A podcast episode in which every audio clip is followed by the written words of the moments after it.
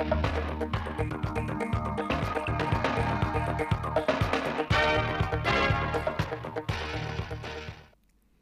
kính chào quý vị và các bạn đến với bản tin thời sự 16 giờ thứ ba ngày 17 tháng 1 của Đài Phát thanh Truyền hình Thanh Hóa. Chương trình được thực hiện trực tiếp trên sóng FM tần số 92,3 MHz. Sáng nay 17 tháng 1, các đồng chí Lê Quang Hùng, Ủy viên Ban Thường vụ, Chủ nhiệm Ủy ban Kiểm tra tỉnh ủy, Đào Thanh Tùng, Phó Chủ tịch Ủy ban nhân dân tỉnh đã đi kiểm tra tình hình sản xuất, đời sống và tặng quà gia đình chính sách trên địa bàn huyện Cẩm Thủy. Đoàn công tác và lãnh đạo huyện đã dâng hương tưởng nhớ các anh hùng liệt sĩ tại nghĩa trang liệt sĩ huyện Cẩm Thủy. Tiếp đó đến thăm, chúc thọ, trao thiếp mừng của Chủ tịch nước và tặng quà cho mẹ Việt Nam anh hùng tròn 100 tuổi Nguyễn Thị Lự ở thôn Thuần Lương, xã Cẩm Tú, huyện Cẩm Thủy. Đồng chí Trình chủ nhiệm Ủy ban Kiểm tra tỉnh ủy chúc mẹ và gia đình luôn mạnh khỏe, phát huy truyền thống cách mạng, gương mẫu tham gia các phong trào hoạt động ở địa phương. Sau nghe, nghe lãnh đạo huyện Cẩm Thủy báo cáo tình hình sản xuất và đời sống nhân dân, kế hoạch đón Tết Nguyên đán Quý Mão 2023, đồng chí Lê Quang Hùng đề nghị huyện Cẩm Thủy cần tổ chức cho nhân dân đón xuân vui Tết an toàn, lành mạnh và tiết kiệm, tập trung chỉ đạo thực hiện tốt các nhiệm vụ chính trị, chỉ đạo nhân dân gieo cấy đúng khung lịch thời vụ và chủ động phòng chống rét, phòng chống dịch bệnh cho cây trồng vật nuôi, quan tâm chăm lo đời sống cho người có công, hộ nghèo, người có hoàn cảnh đặc biệt khó khăn, phối hợp chặt chẽ với lực lượng công an, quân đội, đảm bảo an ninh trật tự, an toàn giao thông. Ngày 17 tháng 1, Bệnh viện Đa khoa tỉnh Thanh Hóa cho biết vừa cứu sống bệnh nhân TVT 37 tuổi bị thủng tim, đứt động mạch vú do lưỡi cưa văng vào ngực. Đây là một trong những trường hợp có vết thương tim phức tạp. Sau gần 2 giờ phẫu thuật cấp cứu, bệnh nhân đã cầm được máu vết thương, huyết động ổn định, sức khỏe bệnh nhân tiến triển khá tốt, các chỉ số sinh tồn trong giới hạn bình thường. Bệnh nhân đang tiếp tục được theo dõi và điều trị tại khoa phẫu thuật thần kinh lồng ngực. Bằng các biện pháp nghiệp vụ, chỉ sau một thời gian ngắn điều tra, khoảng 16 giờ 30 ngày 5 tháng 1 năm 2023, đội cảnh sát điều tra tội phạm về ma túy đã phối hợp với công an phường Trường Thi và công an phường Đông Vệ bắt quả tang Nguyễn Trọng Nam, sinh năm 1981, trú tại 132 phố Duy Tân, phường Nam Ngạn, đang tàng trữ trái phép 0,333 gram heroin. Tiếp tục điều tra, công an thành phố Thanh Hóa đã ra lệnh bắt khẩn cấp đối tượng Hồ Đình Đạt, sinh năm 1988, trú tại thôn Tế Độ, xã Tiền Nông, huyện Đông Cống và đã thu giữ 15,99 gam heroin và 0,36 gam ma túy tổng hợp. Cùng với đó, Công an thành phố Thanh Hóa đã ra lệnh bắt khẩn cấp đối với đối tượng Nguyễn Văn Thà, sinh năm 1991, trú tại thôn Phú Diễn, xã Hữu Hòa, huyện Thanh Trì, thành phố Hà Nội. Khám xét khẩn cấp chỗ ở của Thà, Công an thành phố Thanh Hóa thu giữ một túi heroin với trọng lượng 18,31 gam. Tại cơ quan công an, các đối tượng trên đã khai nhận nối móc nhau để hoạt động mua bán trái phép ma túy. Hiện vụ việc đang được tiếp tục điều tra làm rõ. Ngày 17 tháng 1, thông tin từ Ủy ban Kiểm tra huyện ủy Yên Định, Thanh Hóa cho biết vừa ra quyết định kỷ luật đảng đối với ông Lê Văn Khang, đảng viên tri bộ tổ dân phố 8, thị trấn Quý Lộc, huyện Yên Định. Cán bộ địa chính Ủy ban dân thị trấn Quý Lộc bằng hình thức khai trừ khỏi đảng. Ông Lê Văn Khang là người đã nhận hàng trăm triệu đồng của nhiều hộ gia đình ở thị trấn Quý Lộc trong khoảng thời gian năm 2018 đến 2021 để đấu giá quyền sử dụng đất cho người dân. Thế nhưng đến nay vẫn chưa có đất cho người dân cũng không trả tiền lại cho người dân. Ủy ban kiểm tra huyện ủy Yên Định đánh giá vi phạm của ông Lê Văn Khang là rất nghiêm trọng, gây dư luận xấu trong cán bộ, đảng viên và nhân dân, làm giảm uy tín của tổ chức đảng, chính quyền và cá nhân. Sau khi bị kỷ luật bằng hình thức khai trừ khỏi đảng, Ủy ban dân huyện Yên Định đang tiến hành các bước để xử lý kỷ luật về hành chính đối với ông Lê Văn Khang. Sau đây là phần tin trong nước. Sáng 17 tháng 1, Bộ Ngoại giao tổ chức trọng thể lễ kỷ niệm 50 năm ngày ký Hiệp định Paris về chấm dứt chiến tranh, lập lại hòa bình ở Việt Nam 27 tháng 1 năm 1973, 27 tháng 1 năm 2023. Trong diễn văn kỷ niệm, Bộ trưởng Ngoại giao Bùi Thanh Sơn nhấn mạnh, nhìn lại cuộc đấu tranh ngoại giao đưa đến ký kết Hiệp định Paris là ôn lại một chặng đường hào hùng trong lịch sử dân tộc, lan tỏa và giáo dục truyền thống vẻ vang của nền ngoại giao Việt Nam độc đáo và đặc sắc. Quá trình đàm phán, ký kết và thực thi Hiệp định Paris là một pho sách vô cùng quý báu về trường phái đối ngoại và ngoại giao Việt Nam với nhiều bài học mãi mãi còn nguyên giá trị. Trong đó có những bài học đã trở thành triết lý, quan điểm xuyên suốt đường lối đối ngoại của Đảng và Nhà nước trong công cuộc đổi mới, phát triển đất nước và bảo vệ Tổ quốc ngày nay. Sáng 17 tháng 1 tại nhà Quốc hội, Chủ tịch Quốc hội Vương Đình Huệ cùng phu nhân đã chủ trì lễ đón Chủ tịch Quốc hội Hàn Quốc Kim Jin-pyo và phu nhân thăm chính thức Việt Nam – để triển khai hiệu quả quan hệ đối tác chiến lược toàn diện Việt Nam Hàn Quốc.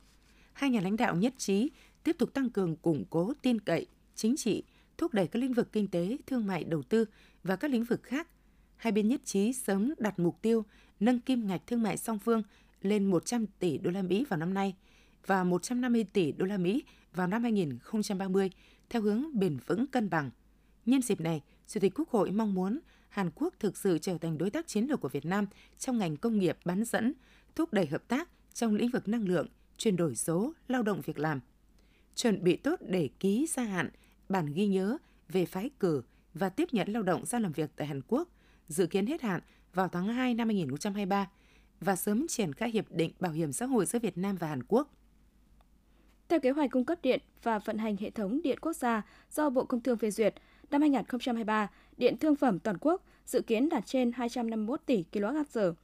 Theo đó, tổng điện năng sản xuất của các nhà máy điện và nhập khẩu của toàn quốc năm 2023 là 284,5 tỷ kWh, tăng 9 tỷ kWh so với kế hoạch năm 2022. Bộ Công Thương yêu cầu các đơn vị phát điện có trách nhiệm chủ động thực hiện công tác chuẩn bị phát điện, bao gồm đảm bảo công suất sẵn sàng của các tổ máy và thu xếp nguồn nhiên liệu than, khí dầu đủ cho phát điện hàng tháng trong năm 2023. Mới đây, Chính phủ vừa phê duyệt chiến lược phát triển ngành dệt may và da giày Việt Nam đến năm 2030, tầm nhìn đến năm 2035. Theo đó, giai đoạn 2021-2030, tốc độ tăng trưởng bình quân kim ngạch xuất khẩu dệt may và da giày cả nước đạt 6,8% đến 7% một năm. Trong đó, giai đoạn 2021-2025 đạt 7,2% đến 7,7% một năm. Phấn đấu tổng kim ngạch xuất khẩu dệt may và da giày cả nước năm 2025 đạt 77 đến 80 tỷ đô la Mỹ và năm 2030 đạt 106 đến 108 tỷ đô la Mỹ. Phấn đấu giai đoạn 2031-2035, Việt Nam trở thành quốc gia sản xuất, xuất khẩu hàng dệt may, da dày đáp ứng các yêu cầu về phát triển bền vững. Cùng với trái cây, năm 2022, xuất khẩu cà phê của Việt Nam cũng có đạt tăng trưởng mạnh, đạt trên 4 tỷ đô la Mỹ. Năm 2022, bất chấp những tác động từ khủng hoảng năng lượng, lạm phát kinh tế, nhu cầu nhập khẩu cà phê của các thị trường lớn vẫn tăng, có những thị trường tăng rất mạnh. Theo đó, xuất khẩu cà phê của cả nước đạt 1,78 triệu tấn với trị giá hơn 4 tỷ đô la Mỹ, tăng trên 13% về lượng và 32% về giá trị.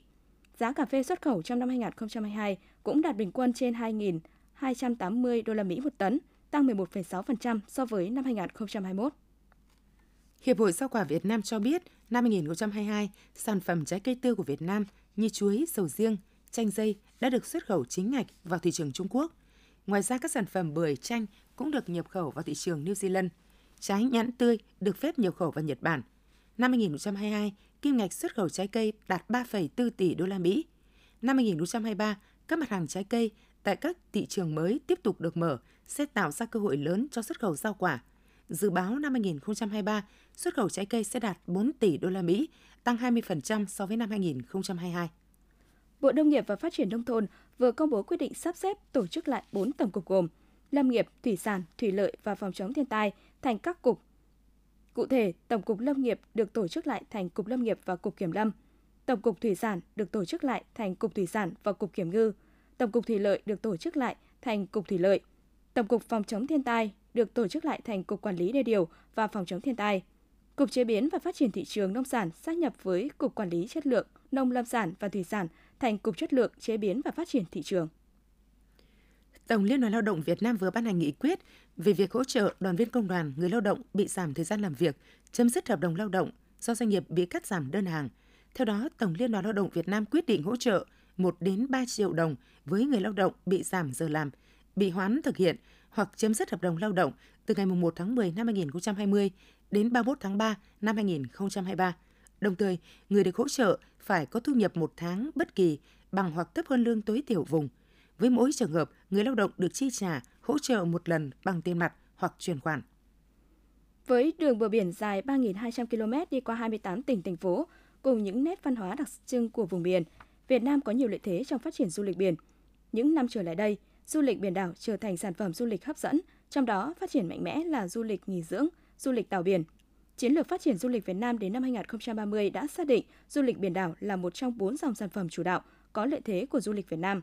Sở hữu nhiều điều kiện thuận lợi để phát triển du lịch biển đảo, thế nhưng không riêng Quảng Bình, du lịch biển của các tỉnh thành miền Trung vẫn đang loay hay tìm hướng đi phù hợp để khai thác tốt tiềm năng, lợi thế vốn có, đợi ngày vươn ra biển lớn. Bộ Y tế cho biết hiện cả nước chỉ còn 3 bệnh nhân COVID-19 nặng, tiếp tục đẩy mạnh tiêm vaccine COVID-19 trước nguy cơ biến thể phụ XBB.1.5 có thể xâm nhập. Cần quan tâm nhóm người có nguy cơ cao, nhất là người cao tuổi, người có bệnh lý nền, người suy giảm miễn dịch, trẻ từ 5 đến dưới 18 tuổi. Những thông tin vừa rồi cũng đã khép lại chương trình thời sự của Đài Phát thanh Truyền hình Thanh Hóa. Xin kính chào và hẹn gặp lại quý vị và các bạn trong những chương trình sau.